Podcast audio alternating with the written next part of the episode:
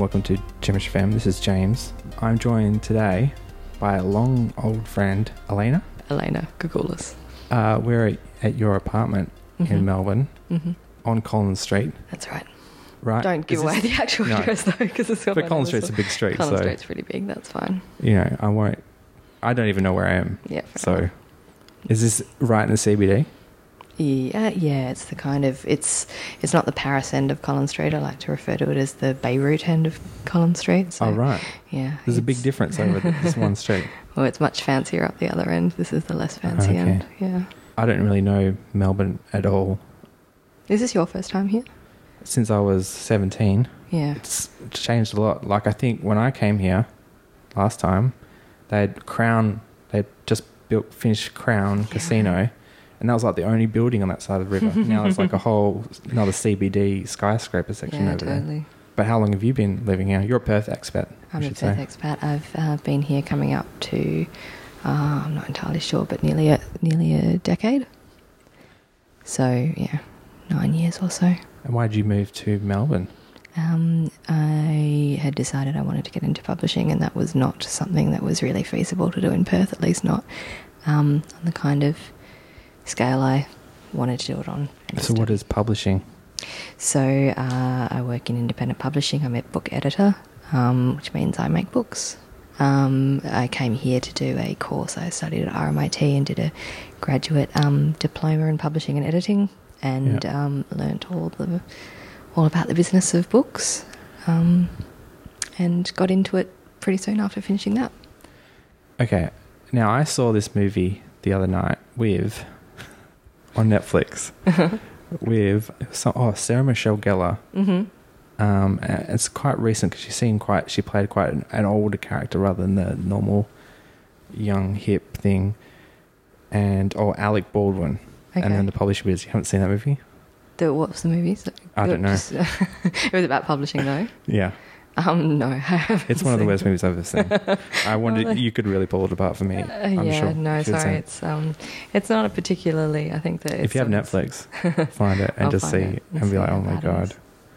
Um, I think it's a it's an industry that people tend to glamorize, but it's But not. it's it's you know I've, I think it's written by someone in the publishing industry because every now and then they pop up an interstitial that says, "Oh, this is a term that's used in the publishing industry," just to remind the audience this is what the hit terms are. They know they think their stuff. Yeah, I think it's like how there's um there's a ton of movies about writers. There's Yeah. a ton of books about writers. I think that some um when that's your your life and your job, you tend to think it's inherently interesting. When for most people outside of the industry, it's probably not. Right. And um, so you what you studied over here? I stu- yeah, I did. I did. And then you got- years. What was your first step out of school? Did they Uh, recruit you from? So no, I um. So this was a, a grad dip, and um, when I was, uh, I had about six months left on that when I um, applied for this internship that was through the Australia Council um, for a publisher, a local publisher called Text, Yeah. and they were offering an internship in the rights department, which um, is about selling uh, rights to our books overseas or to Mhm. large print publishers or to audio publishers, etc. So um, I got that gig, and that was 18 months. As an uh, intern. As an intern, yeah, paid internship. paid intern, yeah. okay. So, um, uh, paid in- internship is called a, an emerging producers internship. Does that mean you'd get paid less, kind of like an apprenticeship? well, I certainly didn't get paid much. Yeah. So, um, You're not below minimum wage. uh, uh, what's minimum wage? I can't don't remember. know. I feel like my brother, he did as an electrician, and you get you get paid below minimum wage in the Yeah. idea that you're getting taught at the same time. Yeah. Like. Yeah, look, I mean, publishing industry is known for its um, meager wages, Yeah. so uh, it's probably perfectly reasonable in that kind of context and perfectly ludicrous for anyone else who's you know 25 and um, working in an office. But So you're selling rights as an intern. You're selling rights to people overseas territories and stuff like that. yeah, that's right. So I got to go to Frankfurt, which is where the um, the biggest book fair of the year is. Mhm. It's held in October every year, and um, everyone descends upon this German town and um, sells rights or buys books for three or four days, uh, and it's pretty exciting. So you speak to publishers from a whole host of different countries and try to interest them in the books that you have to sell. And so you pitching them, or do they have to Yeah. try and read them beforehand? No, no, you're pitching them. I mean, sometimes there's always going to be one or two books that are, you know, the kind of hot topics at the fair, and once that word has gotten out about those, then the people there often, you know, race to read them um, uh, and try to pay for them, you know, offer for them on that day. Do it as quickly as possible so they can lock it down. Um, so that's quite exciting when, when something like that happens. Our company had that. I wasn't there, but it was a few years ago with a book called The Rosie Project. Um, and that was the hot book of the fair. And so everyone was clamouring to, to buy rights to that one. Um, and it became really heated and exciting. Now, the legend in the film industry about the Rosie Project is that it was a script 1st Mm-hmm. He couldn't get sell the script, so Mhm. he wrote a book, and then the book got optioned to make a movie with Jennifer Lopez, Jennifer Lawrence or something like that. Yeah, that's that's totally right. So he um, he wrote it as this Graeme Simsion. He wrote it as a screenplay 1st Mhm. Um, I don't know if he then tried to to sell it. I'm not sure about that, but he he then turned it into a book, which won the um, Victorian Premier's uh, award for an unpublished manuscript, and we bought the rights from that, and uh, then the rights, the film rights, were snapped up by Sony, and um, Before it became a hit as a book. uh, no, after after it had been After, yeah. published, or after it had been published here at least. I'm not sure if it had been published in America yet, but Yeah. um, it uh, they bought the rights. Uh, Jennifer Lawrence was attached, um, and someone else I can't remember, but um, she, the scheduling conflicts as usual. It's because it's been a while now. It's been a while. Um, latest I heard, Ryan Reynolds is is attached to it, yeah, yeah. so to play Don. Um, but we'll see. And Graeme's writing the the screenplay for that again. I guess uh, I don't know if he's just going back and dusting off his whole draft, yeah. but um, yeah, that was that was part of the the deal, and um, that should be pretty great if it happens when it happens. And so you were selling that.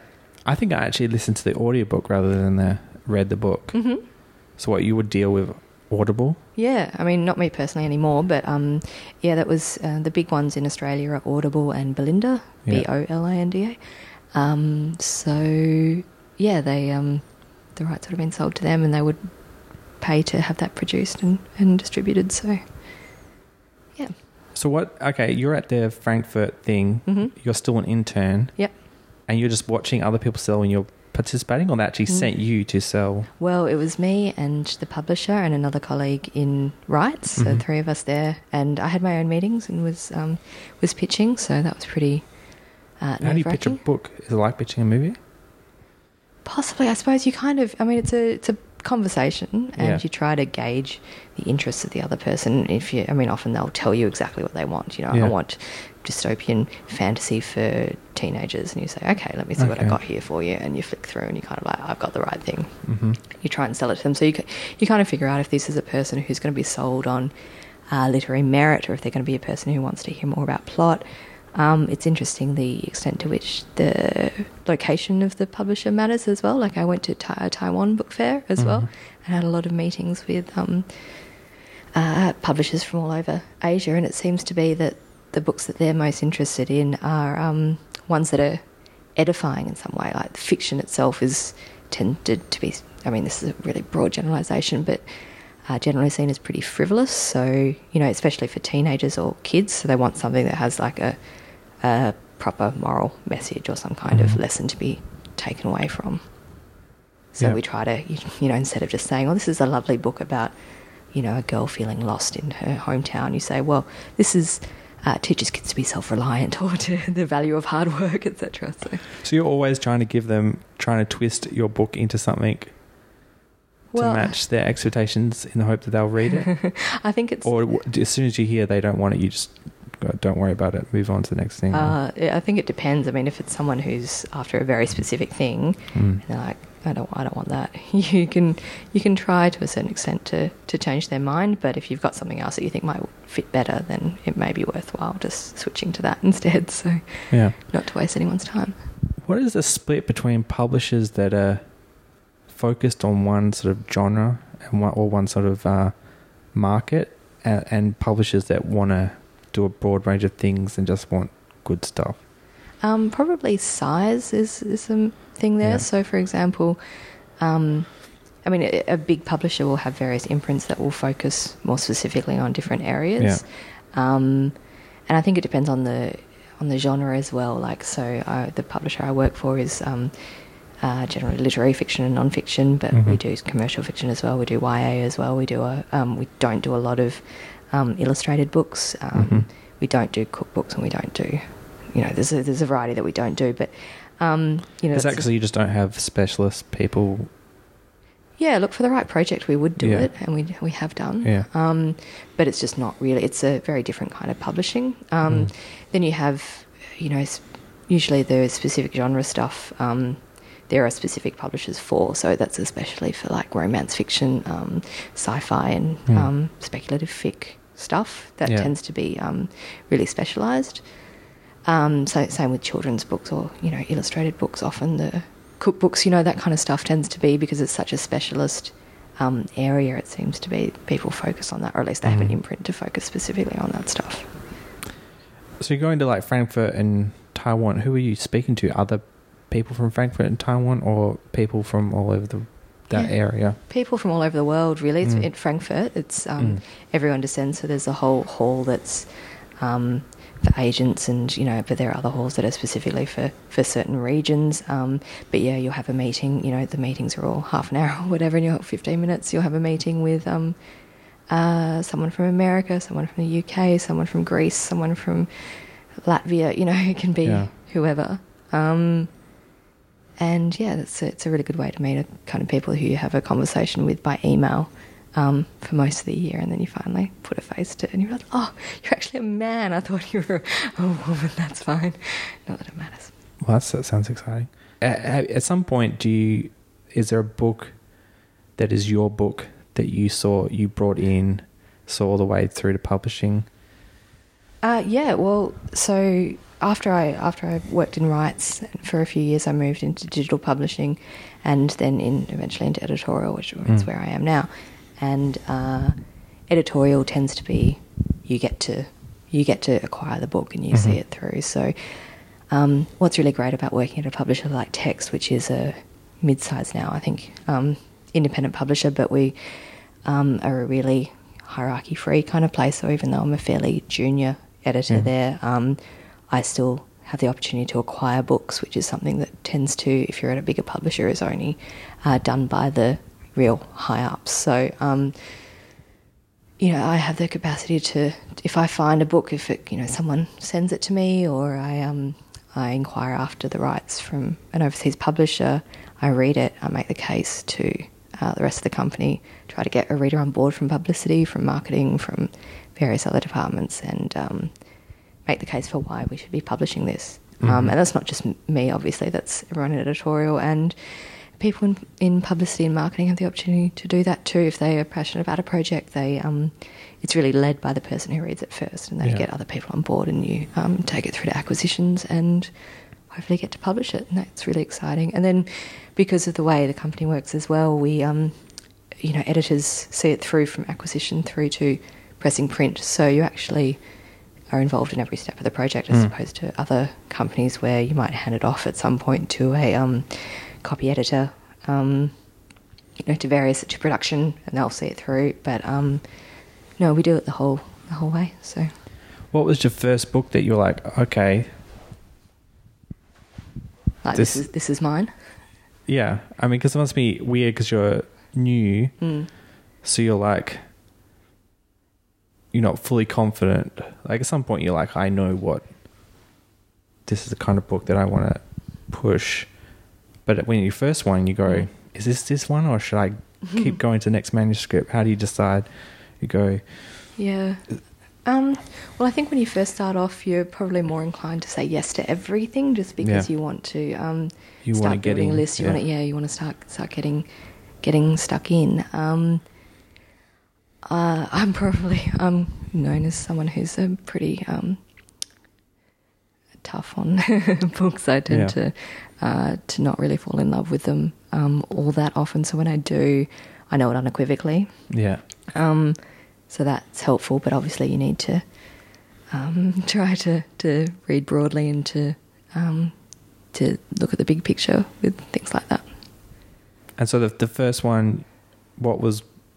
How did you know this is what I'm going to stake my first Uh, well, the, going? the first acquisition I made proper, um, that was a local acquisition, and those are the Mhm. mo- the most exciting ones, I think, because you take you know, a raw form manuscript as opposed to a book that's been published or is, has already been acquired from um, to a, by an overseas publisher, and they've already you don't get to work on those really, you know, Yeah. if you buy.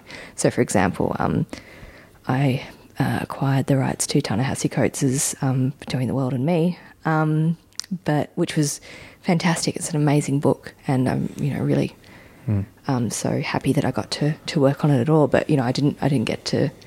So you're get literally getting words. printed books in the mail as well from other publishers around Uh, the world. Not usually printed books because usually you're getting it in advance. Okay, Yeah, so yeah. you're getting manuscripts, but they're you know typeset and they've already been Yeah. edited, or you know they're about to be copy edited, and you don't really. I mean, on occasion you have you have say you can say, oh, you know, I think there's aspects of this that aren't working, and if it's early enough Mm. in the process, you can actually um, be involved in that. But most of the time, you're seeing the finished product, or at least the product that you're you know going to be um, buying, and that's and that's what you've got.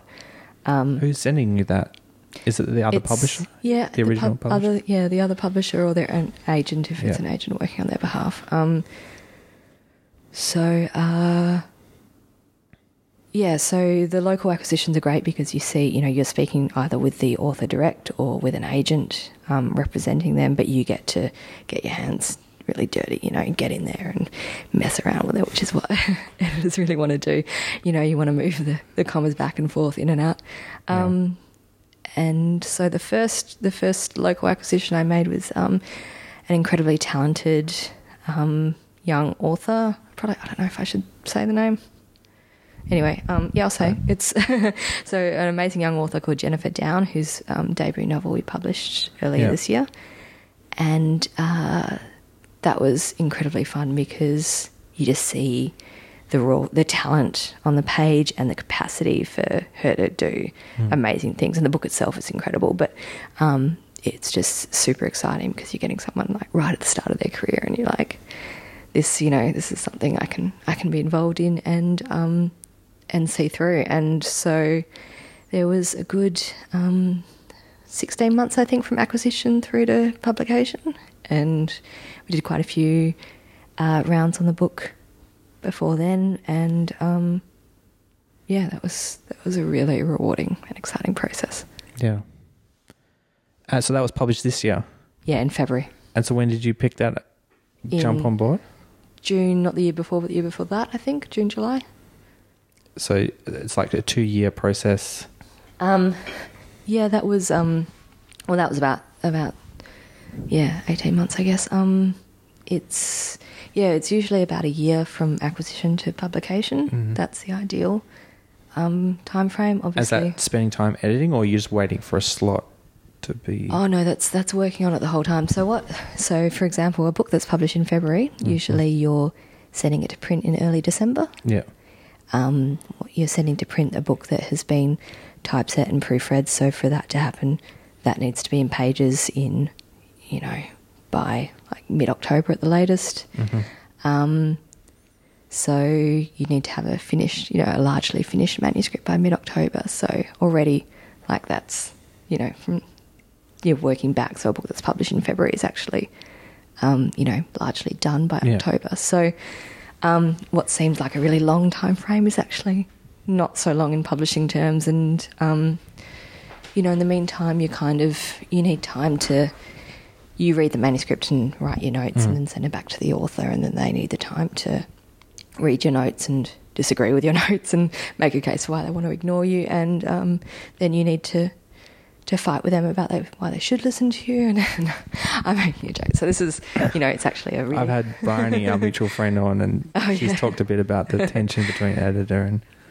uh, writer. Yeah, um, look, it's an incredibly rewarding process, at least from my perspective. I really enjoy it, um, and it's not combative. Ideally, Yeah. it's uh, it's collaborative, and it's um, uh, you know you both want the best things to come out out of it. So, you know, an editor is not trying to impose their own view or their own uh, voice onto the the book. You're trying to, ideally, you you read each book and you you get into the head of the author and you you know the, an editor is going to be the person who um, next to the author themselves is the most involved with the text. They're going to be Mm. the person who will read it the most after the author, and um, the ones who are not intimately. So uh, you really need to have a sense of what the author is trying to say and how they tend to say it. So, you know, there's no point in taking a work that is, um, you know, have of a really maximalist style, something that's Mm. really ornate and quite flowery prose, and decide that you're going to like Gordon Lish it and, and make it into, um,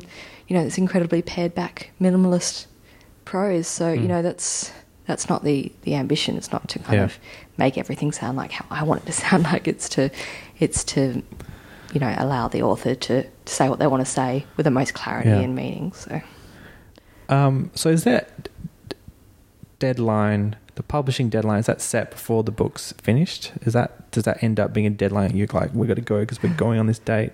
Um, or there's a bit of flexibility built into it, but um, usually, I mean, it depends on the kind of book. So if it's a non-fiction book, often you're buying off a proposal, and it's a book that hasn't been written, and you might Yeah. say, you know, would be buying a book now, um, and the person's going to deliver it in early 2018, um, Yeah. for example, and we'll say, all right, we'll, we'll publish that in September 2018, or maybe early the following year. Uh, and so, yeah, you hope that they stick to that schedule and deliver on time, but there's um, life gets in the way, so sometimes that'll get pushed out. Other times there'll be certain events for which you're trying to publish for, or dates that you're trying to publish to, for, Mm. and so there's not a lot of scope to to move things around, and so you are kind of Hmm. this is our deadline. That's what we're working towards, and so um, ideally you don't you don't race against the deadline all that much, but it's it is inevitable.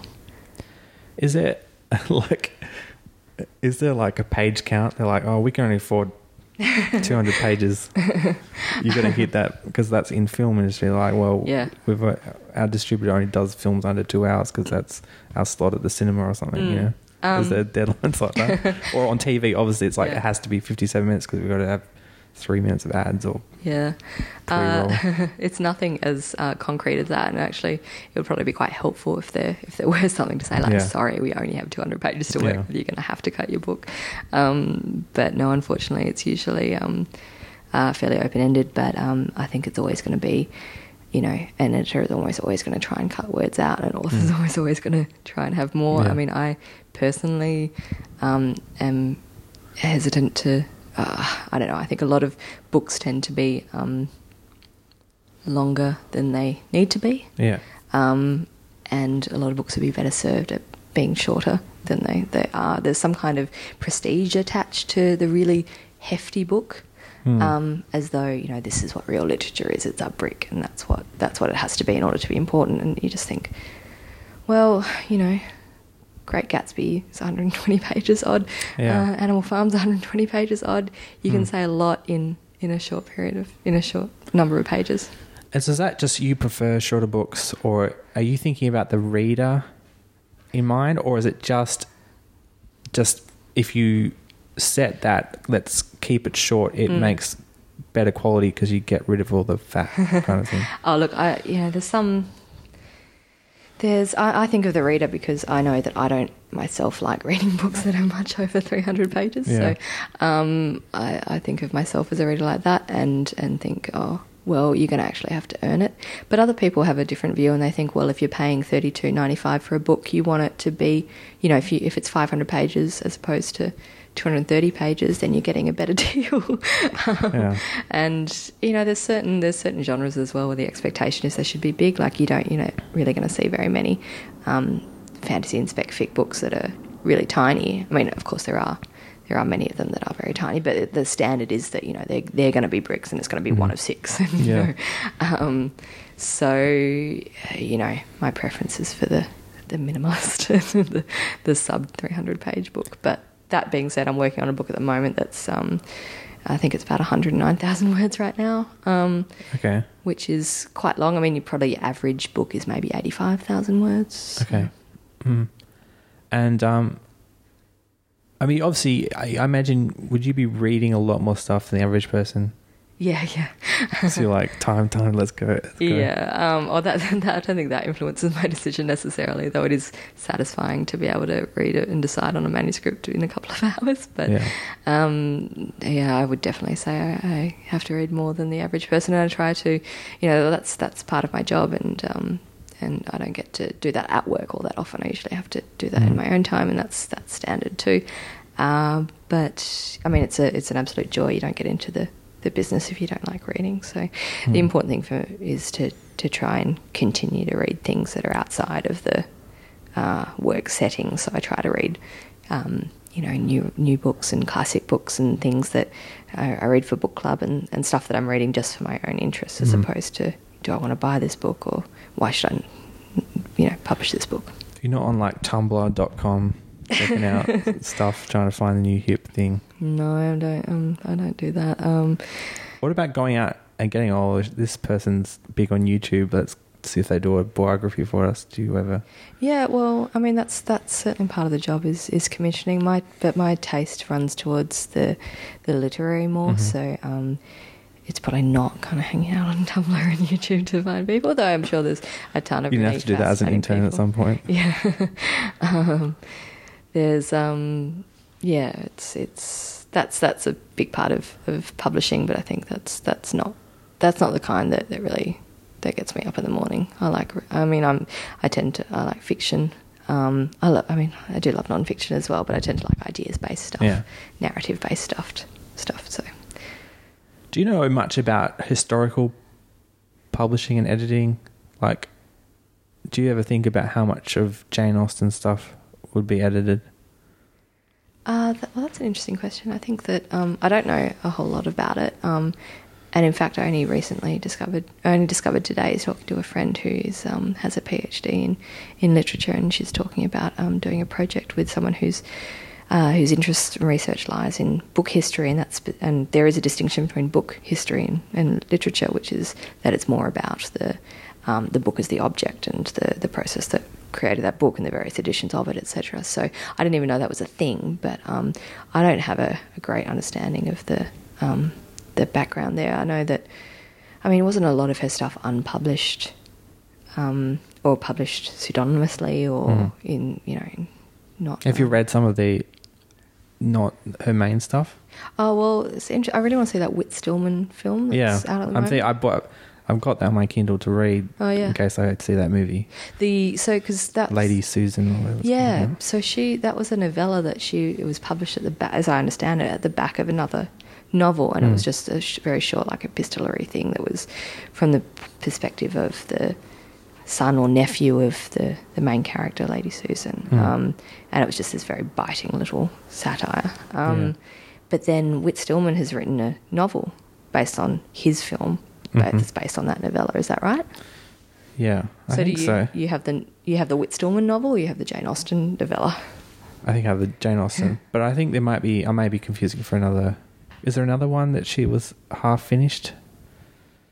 Uh, quite possibly. Sorry, I'm not. I'm, don't have I'm not full bottle on Jane Austen, but um, the um, Lady Susan is the one that that Whit Stillman Okay. used. Yeah. So, but his his book is called.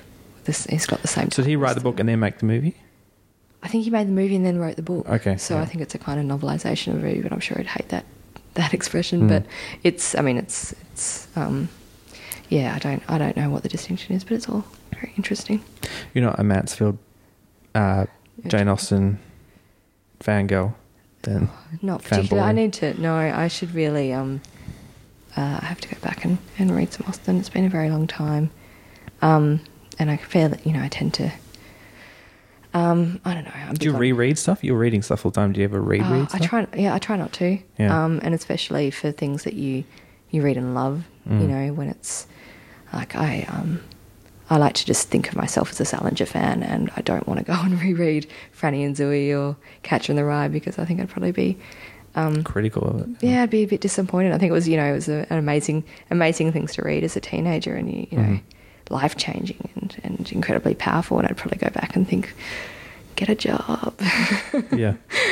um, so that's that's not fair to my own history or to or to Salinger or to the books. So, um, yeah, I just I think there are too many too many books in the world to to reread. Um, though you know, I imagine my Mm. perspective on that will change. a lot of in the with films and stuff Mm. there's it's i guess i I- don't know why it would be different to books but there's you know there's beca- there's this big change in the industry where you only now get really expensive movies and really cheap movies you don't get middle Mm. budget movies because they're seen as too risky because if they don't get the right publicity they you lose a lot of money making them Yeah.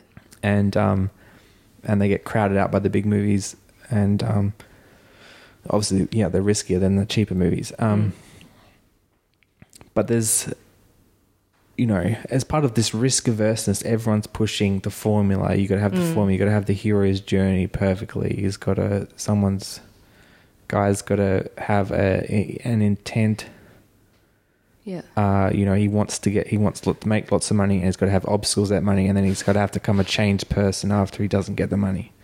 Yeah. And that's like every movie now. If it doesn't follow that formula, you're not really considered unless you're already in the auteur, auteur status where Yeah. you get to do whatever you want. Yep. Is there stuff like that in books? Yeah, I reckon. Like they're pushing formulas, Oh. like we want. I think that there tend to be trends, and there tend to be. Um, uh, it's, it's probably more um, in the genre stuff, so it's harder to in literature. It's yeah, it tends not to be so so trend driven. Mm. Though there are broader trends, like for example, the you know 400, 500 page epic from the writer based in Brooklyn kind of Yeah. trend. Um, but There's the you know, whole Hunger Games. yeah, well, it's, Divergent it's that's right. Like it's YA in particular that tends to be really driven Mm. by trends. But the the trouble with um, with publishing, and I look, it should be the same with movies, but I think movies have a longer. Um, like a, this, it seems to move much slower in the sense of the trends that you know, Mm. like the superhero trend will last for a good ten years, so you can Yeah. kind of um, build off that. But it, it's faster in publishing, so it doesn't actually work necessarily because by the time like dystopia is the hot thing or whatever it happened, or you know paranormal romance, which it was around the Twilight Mm. time. Um, by the time you kind of identify that trend and acquire a book to publish in that trend, and then publish that trend, it's moved on, and you know the like, Yeah. everyone's like, oh. Paranormal romance, that's so last year. So it can be really dangerous in that sense, trying to chase the trend. I think. Is the Um, whole Fifty Shades of Grey trend still happening? Oh yeah, I I The guess so. um, I think that probably, um, yeah, mainstream there- erotica. yeah, is there was, what it is? yeah, yeah, there was a lot of that, and it's still, I think they're still churning it out, but um, I, th- I'm not sure what the the latest. The latest thing is. You don't. You just ignore that. oh, it's uh, yeah. I'm, I'm Did you read it to see what The everyone's Fifty talking about? Shades? No, I didn't. I didn't read it. Yeah, I to be honest, um, life's too short. Yeah. I just, I, I mean, I don't. If I was convinced that there was, um, you know, I would, I would read it and think, no, there actually, there is something here. I can, I can Mm. see it. I mean, obviously, there was something that can captivate that many million people worldwide, but um, I don't think it's, it's not for me. That's fine. Um, now you worked on the Rosie project, and that came along s- similar time to the Big Bang Theory. Bang Theory was like the Oh, biggest TV show on earth, and there was the Sheldon and Amy. Yep. hmm I've never seen it, to be honest. All right. Well, the main, the, But I know that, yeah. the big story is a character with Asperger's. Yeah, yeah, Is that yeah. right? And Mhm. um, you know the diff- and he has this girl that really likes him, but he just can't see it. yeah, it's yeah. Taken ten years for them to even sleep together, kind of thing. Yeah. I, I didn't actually work on the Rosie project. That was um, I was out of rights by that time, and I didn't work on it editorially. But um, I did. I remember um, as soon as it it, uh, it came out, especially in America, Mm. it was. I love this. It's just like so and so from Big Bang Theory. Yeah. Okay. It's. I mean, that's. But uh, is that like? Do people go? Is that why one of the reasons why people wanted to push it? You could use that as a selling point. Say, hey, people love the Big Bang Theory. They're going to love this book. Yeah, well, absolutely, you can. You and you try to capitalize on on that stuff if you can. Mm. But I don't think it was. Um, as you know, I think that was just that just happened organically. As in, I don't think it was. You know, I doubt that, that Graeme thought, "Oh, Asperger's is going to be a hot thing that we can that I can write about." Well, he probably wrote about, you know, might have written it back when it wasn't as big. I. Yeah, but by the time oh, you're selling it to external territories, it might have Definitely, yeah. It wouldn't. It would have been written well before. Mm. You know, Big Bang Theory was even a twinkle in the eye. Of Yeah. What's his face? But um, yeah, no, I don't think there was any any connection there. But it's amazing how these things just kind of tend to to happen at the same time, and it becomes a zeitgeisty um, kind of thing when you know no one really means it to happen. It's not like you know someone's like. You know, predicting that Asperger's is going to be Mm. hot. That's, I mean, that sounds so crass to talk about it like that. Anyway, and it is crass. Um, Well, and- his quirky characters. yeah, look, I think that, uh, I think the Rosie project was was um, really interesting in that it was yeah, yeah it had that, it had certainly had that aspect, but it was just such a cracking romantic comedy Mhm. that it was um, you know it didn't it was it was just so so very well done. So um, yeah. when you're looking for new works and stuff like that, are you thinking about the marketing angle, or are you just finding best and then working backwards? Like, Um, I think that you try you go, "Oh, I could really pitch this," or "I could this, I could pitch this as something that would sell," or Yeah, look, I think an editor's job is to, um, you know, you have the luxury of not trying to think about that, but you have to because the only way you're going to actually get to acquire this book is Mhm. to convince other people that you should be able to acquire this book. So you're always going to have to make a case for it, and if you can't make the case for it, if all you can say is, "Look, it's just." It's just good. It's just really good. so people just don't buy that. No, I mean sometimes. I suppose because I'm usually saying it's just so shit. Um, sometimes if I say it's just really good, people are like, "Oh, Elena Oh. actually likes the book. Wow!" We've got to check this out. Um, but no, you can't. You can't get away with just um, just saying it's just really good. It's just you should you should just really read it. Um, So you have to be able to um, to pitch it in. I mean, but that doesn't necessarily mean that it has to be um, that it has to be a plot that you can Mm. that you can pitch. You can you know um, try to pitch the the writing or the the voice or um, other aspects of it. So I think you you can't really divorce it from from the marketing of it, but um, I think that that's a good thing rather than a kind of crass sales thing. Yeah. Either it's like why why do I want to re- why did I want to read this book? Why have I enjoyed this book? Um, I'm sure there are other people out there who would feel the same about it. So how do I find those people? So um, you know that's a not a noble ambition, but it's a it's a it's a good thing. You know, it's a um, I don't think there's there's no point to, to publish a a book even if if you love it and just see it just drift into nothingness. You want Yeah. As many people to read it as possible, or as many people who are going to like it as possible. And the the trick is to try and So you've never gone like, this is not really my thing, but boy, would I know how to pitch this. I have done that. Yeah, yeah. I have done that, but it's uh, yeah, everyone does that, and and usually you um uh, you can identify, you know, there's something to love in it. Mm. Um, it's you know, there's never going to be.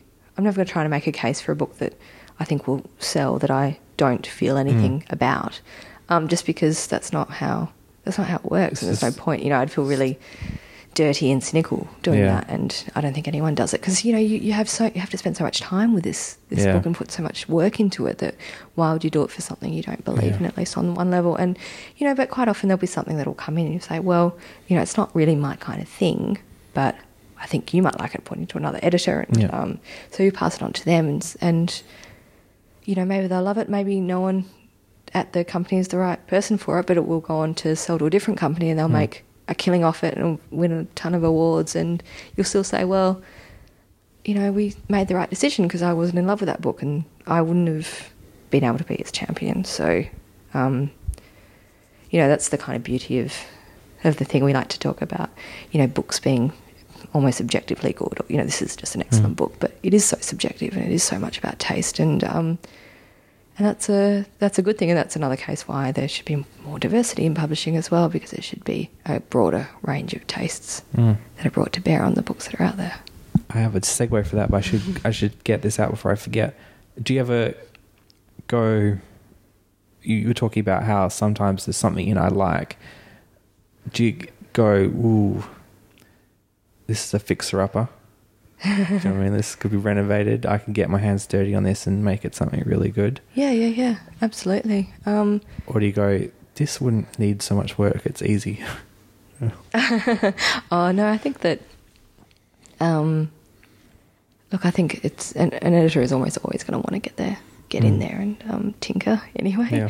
Um, and there's something to be said for a fixer upper. You know, there's a lot of, uh, especially if you're if you're acquiring it early on as someone who's um, early on in their career. There's um, a lot to be gained for both of you for doing that, and um, you know, you can identify something that's really good about a book.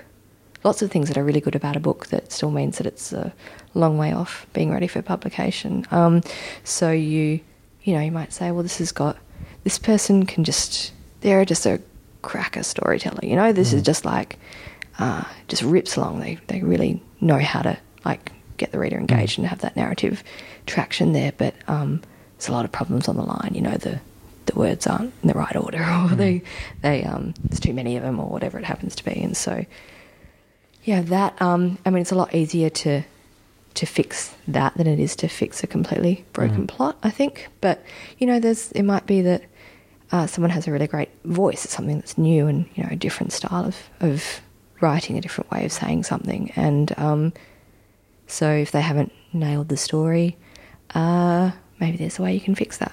Today I went to like a, a women, as part of, I'm in Melbourne for the Melbourne International Film Festival and they had a women in film panel. Oh. And um, I went along. I was only one of the five guys there of like 200 women, but um, they had Gillian Armstrong and Wow. um, Sarah Hyde, and Margaret Pomeranz was the Yeah, cool. person in deliberator, whatever they Mm. call 'em, Like chair, MC. yeah. Mhm. And um, so I went on along as a fanboy, and um, but you know, in film, in film in Australia, the majority of at least the big budget stuff is all government funded. Mhm. So like, there was a pretty strong argument that I agree with that if it's paid for by taxpayers, Mhm. then there should be really no objection to having a quota of saying, Yeah. you know, fifty percent of films should be written or directed by women, and fifty percent should be written or directed by men, and Mhm. you can even break that down to you know three percent should be whatever the population of that indigenous population should be of the funding should go you know split it up by that because it's taxpayers money Mm. taxpayers are really paying for it to kind of originally i think it got government money got put in where you know you're creating like a um, cultural record in film of australia and it gets put in the national Mhm. archive and people in 100 years can go back and look at these movies you know um, but at the moment they don't have that system and so only 15% of films funded by Australian government are made by women. Right. And um, so it seems like an easy way to fix. But the reason they do it is Australian government won't have, won't give you funding until you have the publisher on board Mhm.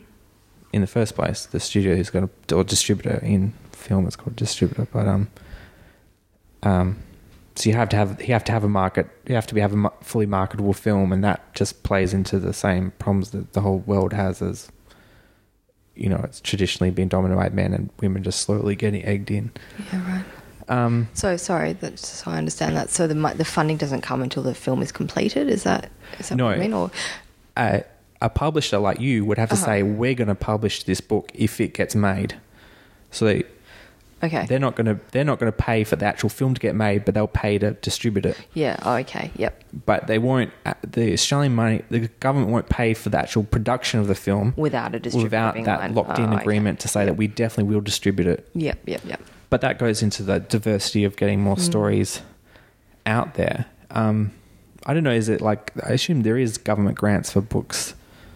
Uh, yeah, I don't. I don't think it's it's on the same scale as as uh, film. At least, I mean, you're talking about much less money as well. Yeah. Obviously, like it doesn't cost nearly as much to make a book as it does to make a movie. Yeah. Um, but uh, but I think publishing is much more um, self-sustaining. Like we're one of the, the art forms in, in Australia that actually is, you know, it's a it's a fully functioning commercial Yeah. enterprise and it, it pays for itself. We don't rely on, Yeah. on handouts, um, and that's you know that formed part of the the big thing recently about um, Controversial topic, which is the yeah, uh, yeah, the the arts import funding rights. and yeah, that's exactly right. The parallel importation regulations and um, and you know that was that was part of the frustration was you know where it's such a vibrant industry that has has is managing to um, you know produce to actually make quite a lot of money for the economy and to to do really well for itself. It's one of the few you know incredibly successful art forms in Australia, and and it's been built up from um, from virtually nothing. You know when it was dominated by the the bigger uh, overseas English language territories. Um, and so why would you why would you try to gut that? It just doesn't make any Mm. So sense. you you think that's you we have you have to maintain parallel importation importation restrictions yeah, that's that's to protect the industry? Yeah, I mean, yeah, yeah, you do. It's and it's not it's not protectionism. I mean, it is protectionism, but it's not protectionism in the um, in the way that it sounds. It's I think there is a case to be made that this is an exceptional Mm. story, and there's you know the the arguments that were made on the other side just seemed to be grounded in nothing at all. This idea that there would be that books would be cheaper, and there was no evidence that books would be cheaper. And in fact, over the last eight years, books have gotten cheaper already, and we have these, you know, with this this stuff in place. When I worked in a bookshop eight years ago, um, all new fiction was routinely thirty two ninety five, and um, now all new fiction is routinely twenty nine ninety nine. So, Hmm. you know, if it's, it's gone, it's cheaper eight years later. Uh, I don't see what the and issue is. eight in- years of inflation as well. yeah, that's right. So, you know, and there's nothing at the moment to, to preclude a reader buying a book from Book Depository or they want to buy it from Hmm. for whatever price they want to buy it for. Yeah. Um, so there's, uh, it's just, it's baffling to me why this is even an argument. It's, it's really um, frustrating. I don't know if about about. I assume it's tied up in some other thing. Oh, Right. well, I think it's just the general, you know, um, idea of, of getting rid of any kind, well, you know, the free trade is the, is the, the ambition and the the goal for everything, and isn't, you know, how could that ever be a bad thing? So, it's just a big, you know. Yeah, It's funny how it seemed people were saying I I don't really know, but they're saying that normally free trade is a conservative thing, Yeah, but they're now seeing it switch around, where um, it's the um, like Trump is now Oh, he's yeah. anti-free trade and he's running the Republican. This is this big change in yeah, politics. Maybe he may just be a crazy man. Yeah. I think it's um, I suppose it's because the conservatives that we see in the conservatives by name that are that are at the the fore at the moment, the kind of Mm. the extreme right wingers are they're not really conservative in any traditional sense. It's not, you know, these aren't these aren't classic liberals. These are people who are driven by um, a whole bunch of different reasons and who are seldom ideologically consistent. So, Mhm. um, uh, you know, you can you can try and pass it all you want, and, but there's not necessarily a lot of logic to it. So do you follow the um, Amazon suing Apple for price fixing case? Oh yeah, so this, God, it's, yeah. Um, my memory's not, not great on this, but it wasn't it wasn't Amazon suing Apple so much. It was the DOJ, the Department of Justice in Mm. America, suing the publishers who had Ah, made yeah. deals with Apple to allow for agency pricing. Um, so it, yeah, it was. Um, I don't know if I mean Amazon. I don't know if they were involved in any actual practical way, but obviously they stood to to gain from the decision that Mm. was made, which was that agency pricing was seen as collusion. Um, yeah. And you so you and where does publishers sit? Like Australian publishers sit on that? Are they do they want agency pricing? Um, well, there's it's a really complicated and fairly boring economic um, Mm. question. The the argument for it. I mean, I'll try and and, and make it um, simple. So. The idea is that with agency pricing, you have the right, have the opportunity to, you as the publisher have the chance to set the price of the Mm. book, and you'll set the price and you'll take a, a cut of that, um, and the just you know, and Apple, the, the distributor, I suppose in this case, I don't know how you'd refer to them, takes their cut, and that's Mm. so they can, um, yeah. So you you have the and you say this is this is the price that we're setting, and this is the price that you're going to charge the consumer, and so you agree that that's that's what's going to happen, as opposed to the the other model, the Amazon model, which is that you say to Amazon that this is the price um, of the book, you know, it's the RRP or whatever, and we we want that, um, and you'll pay us according to to that. Um, but then they can charge whatever they actually want for the book. So you know, on the in the short term, that looks much better for publishers because if you say, well, the book is uh, the price that I'm going to set on the book is sixteen ninety nine. Uh, and Amazon sells the book for eight ninety nine, but they pay you based on sixteen ninety nine. So Yeah.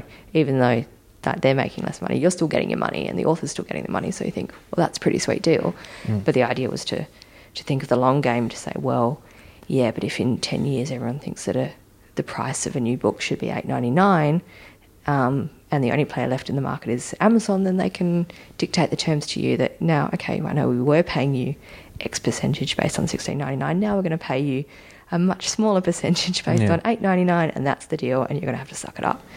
And so people, uh, publishers, were scared of that and tried to think of the of the long term and not devaluing the product, the the books that we create, and saying Hmm. that you know t- taking us down like this is a book is not worth that. A book is worth more than that. Um, and so it's more important to us to have that um, idea of how much a book is worth to be established in the market and Hmm. not have that degraded uh, than it is to be getting more money. But um, I've heard a lot of very intelligent people make the case against agency pricing as well. So um, I think that it's still, you know, it's still so new, really, even though ebooks have been out for an age. Um, it's still pretty new, and you know, publishers don't really, the publishing industry doesn't move um, at a at warp speed. So, Mhm.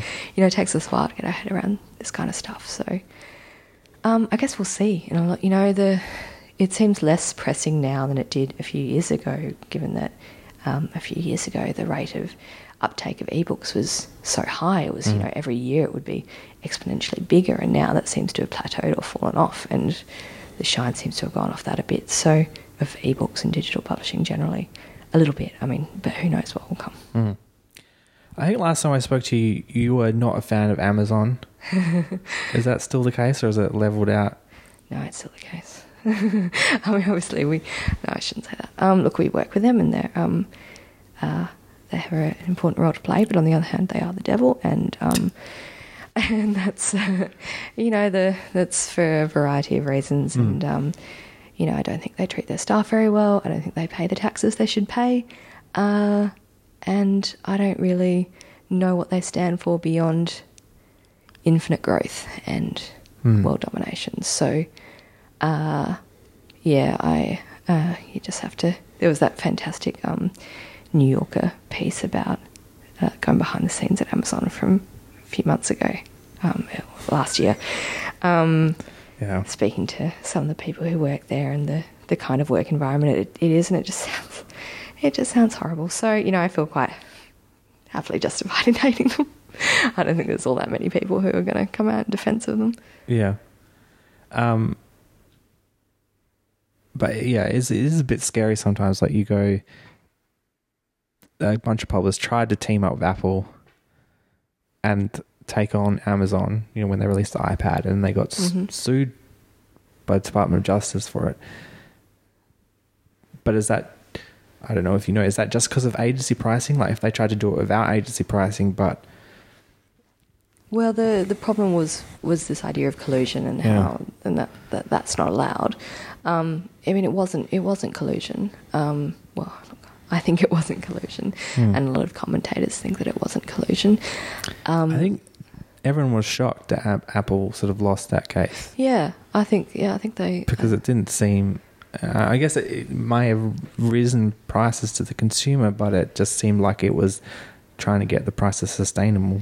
You know, I think that yeah, I think that was it. It seemed like a fairly baffling decision, um, and yeah, I don't I don't really understand it. I think it, it was it was appeals. I don't really know how it stands at the Mm. moment, um, and yeah, it's it's strange. It's strange because it's not it's not collusion in, in the usual way of seeing things, and it didn't seem to result in uh, consumers being worse off, which was Mm. always the justification for the, the suit in the first place. Um, so yeah, I don't know. I, I ended up losing interest in it. To be honest, it went on so long, and it had come on the, off the back of the the Google book scanning thing as well, and it's um, you just eventually you know move on to actually doing your work and. um, yeah, I yeah, it was it was interesting. I, I, I still I just wonder. I, I feel like it should be really easy to make Amazon less important because you should be able to get, and maybe it's just all these anti colluding laws, whatever they are. you should be able to get like a few of the bunch of the biggest publishers come together, create a standard for ebooks that Mm. anyone can use, and then suddenly, um, you know, if, if any old Chinese ebook that's cheaper than a Kindle can run the software from these Mm. publishers and buy any book, and you can see all your books there, no matter what publisher or whatever it is. Um, uh, and you know any online store can sell the book, so you got more people selling books, just like you have physical stores selling books. It should be a, an easy thing to do.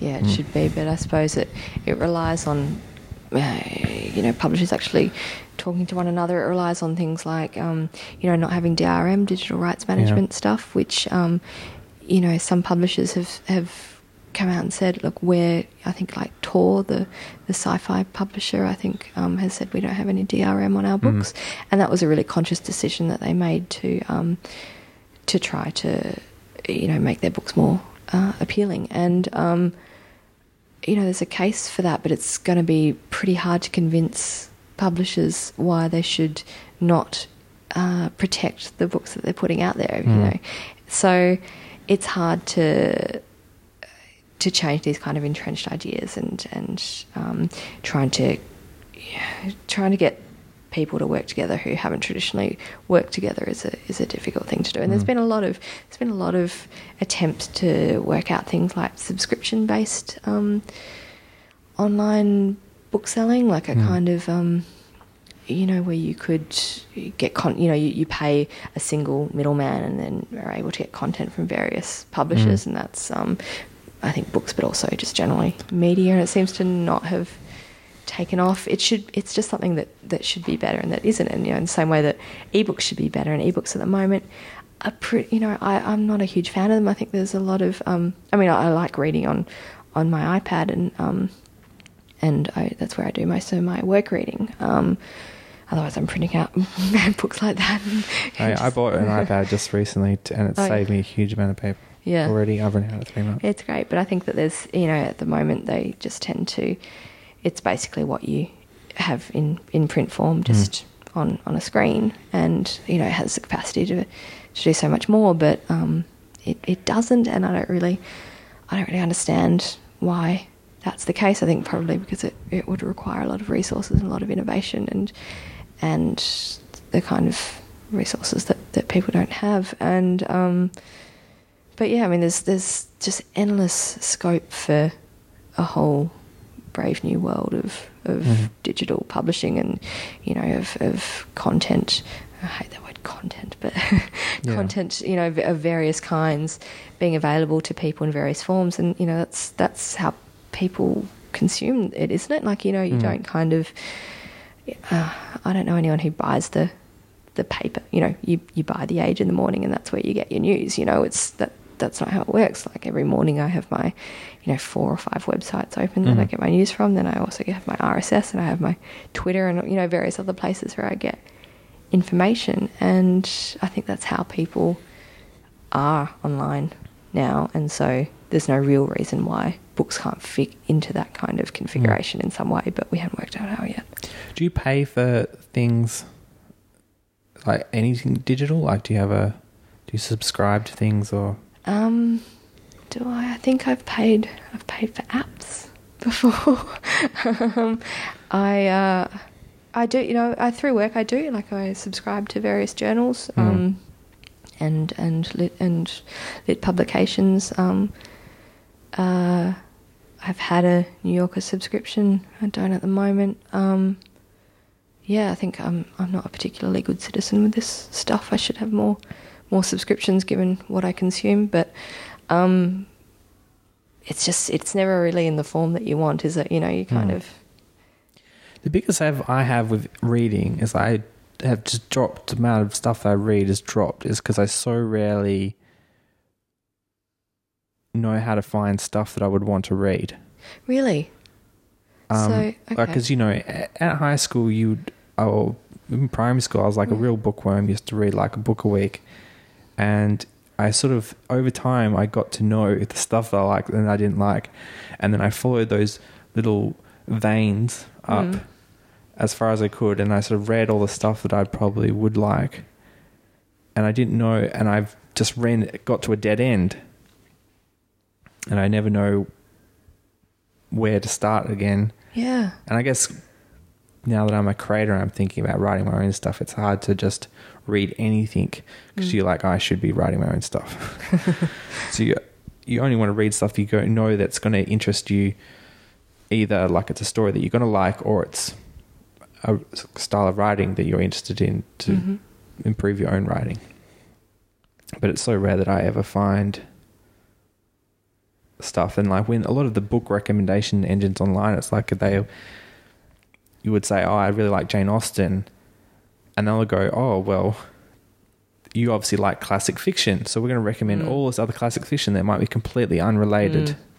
Yeah. Jane, that kind of those kind of stories you know Yeah. um, so I've never found them useful So where, how do you find what you, you want to read next? I don't know. I mean, someone recommended The Martian to me because, um, you know, I'm a big space geek, and that was Mhm. a space thing. So I I read that. Um, I read other space related stuff, but that's kind of like a genre. Like I'm just interested in that subject. But other than that, in terms of actual literature, Mm. I just don't know where to look. And um, there really needs to be like I, I want you know I feel I need to be able to say I look I'm interested in a book where, um, you know, a poor girl becomes rich and famous and has a downfall or something. Hmm Put somehow put that in and get some recommendations Yeah. based on that. Yeah, that's fascinating. There's a lot of. I mean, I love this stuff. I love. Uh, I love recommending books to people. Um, and that was one of my favourite things about being a bookseller was you know someone come in and just say, "What should I read?" You say, "Come, come, my yes, child. that's true. Let us walk through the the passage." Um, so that's that's really fun. Is there but- pe- I- I- obviously people at bookstores? Um,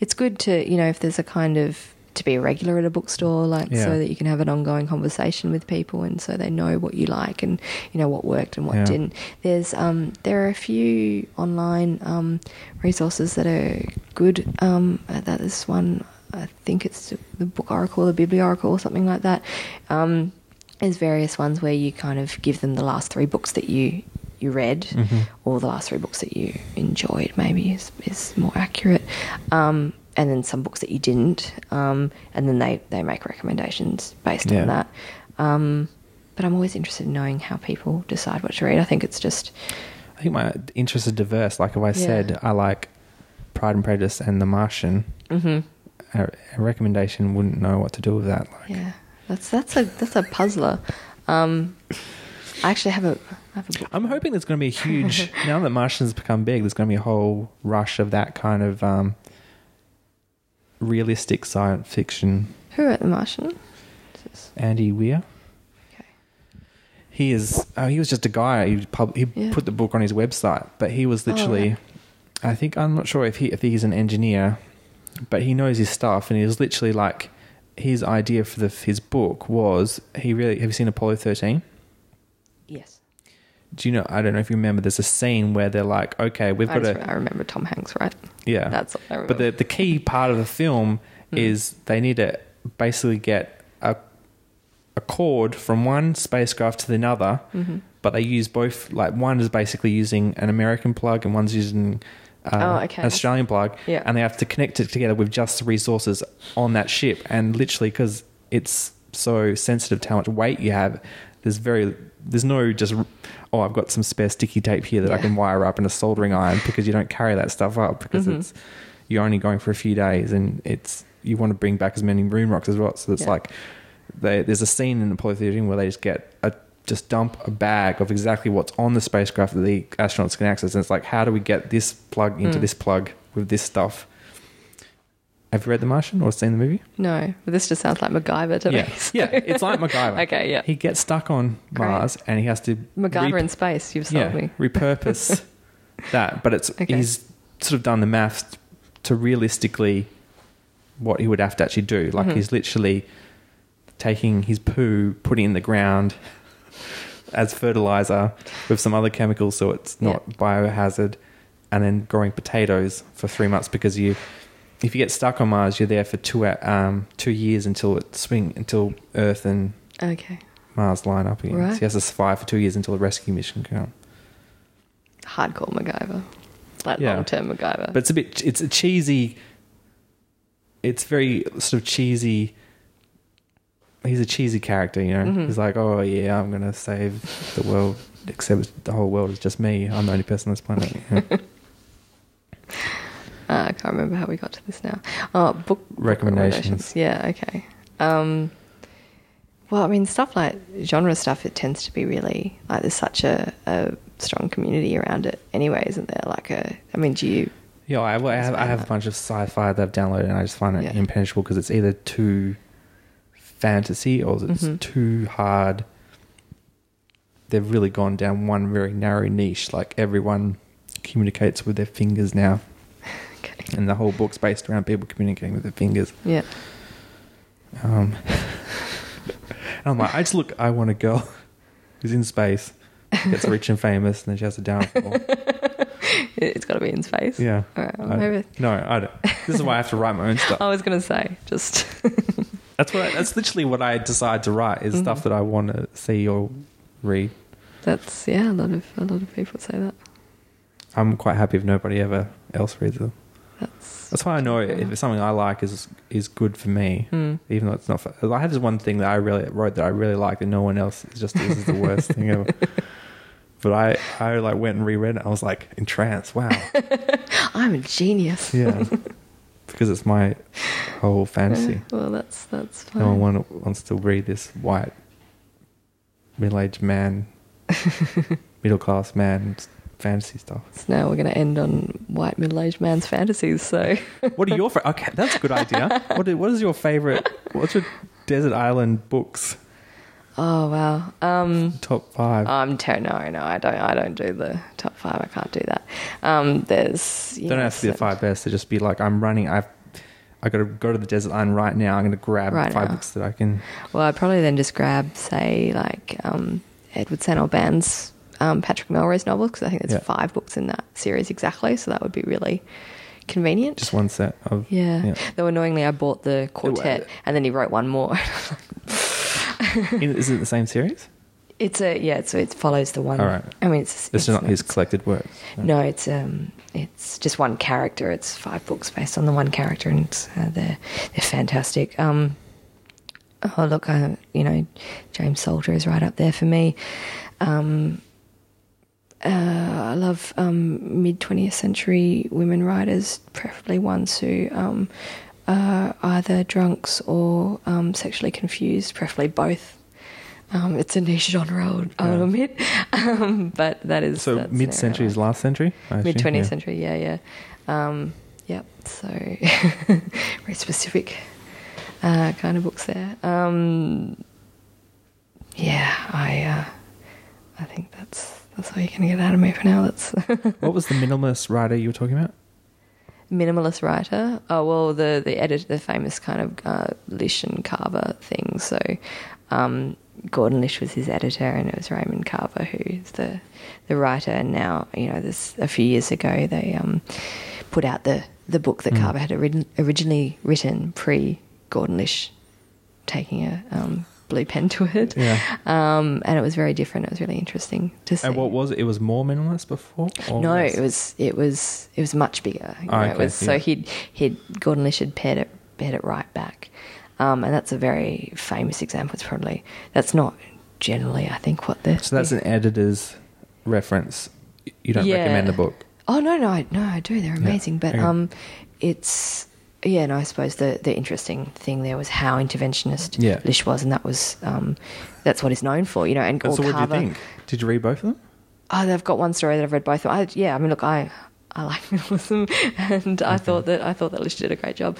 Um, but I can see the case for for both of them. It's a kind of it's a really interesting example because I think that more than the is is not really the norm. Um, it's not so much that an editor.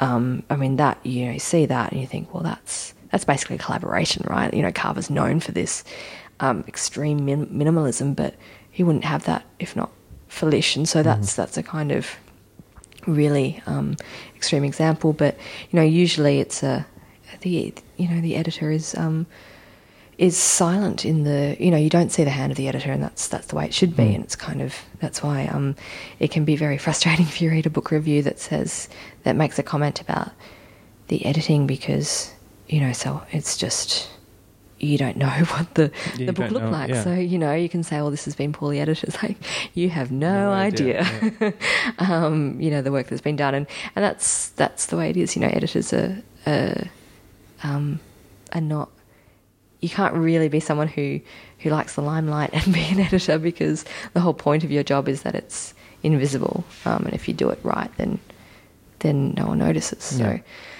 um, but interesting. I read a book that I've just read recently that I really loved was Garth Greenwell's um, uh, "What Belongs to You." I think that's what it's called. And it, um, I read a, a interview with him recently. He was talking about the editorial process, and he refers to it as being very.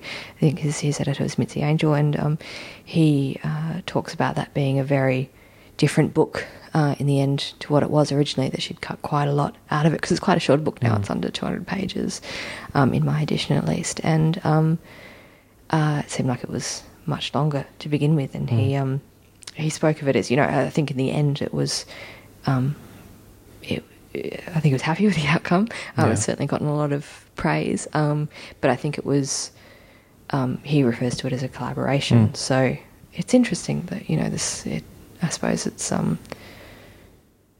Yeah, it's it depends on the perspective, and ideally at the end of it, you don't. I mean, I I would ultimately uh, always say to a, a, an author is that it's their name on the on the book, not mine. Mm. So, you know, there's there's certain things that I will um, die on a hill for, but you try, uh, you know, to to minimise those, and in the end, it's kind of got to be the author's decision because it's it's on their heads. You know, it's not it's not on my head. Oh, have you ever had a? There's ever been a review saying the book was too short, Um, I think that. Well, it's usually phrased they're usually differently. like, "Oh, we like- wanted more of it. It was yeah, so good." something like that. Or it could be like this is you know fragmentary, or Hmm. it's not fully formed, or something like that. And it's um, and sometimes that that can be the case. You know, sometimes a book is too short.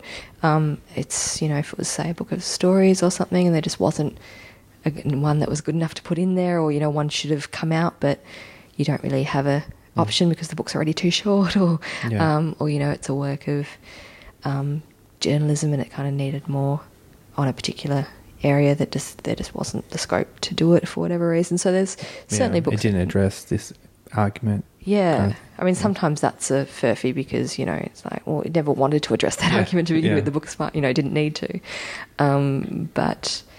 Uh, yeah, yeah, there's, there's certainly a case to be made um, that a book is not is not long enough, and there's certainly a case, um, an argument to be made against a book that has been too severely cut in the same way that you know if you get a like I quite often will get my fringe cut and will get it quite short because I'm lazy and I don't like going back to the hairdresser to cut it when it's in my eyes. So I say cut Yeah. it quite short and then I'll go home and say that was a mistake. You should have just cut it a bit and gone back and got a trim when you needed to. So, Yeah.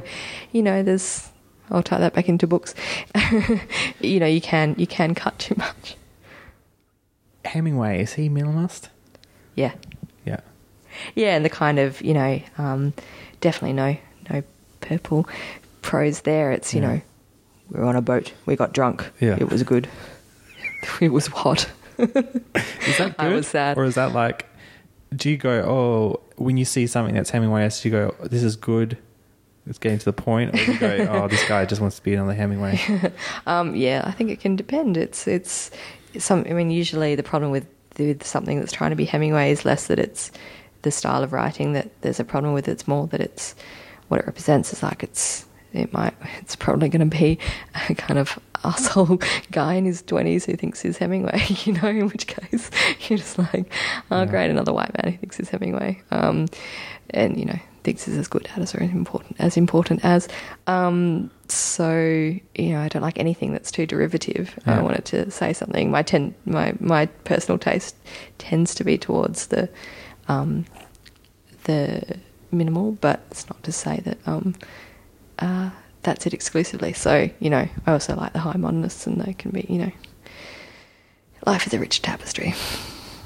Well, thank you very much. Thank you for Thanks for having me. chatting. It was fun. Yeah, it's great. Where can we find you on Twitter? Uh, at Radio Moderation. Yeah. One word. No worries. I'll put that in the show notes for people listening. You can find me at the guy called Tom, or just find the show notes at jimmishfm.com. Thanks for joining me. Thanks. All right. All right.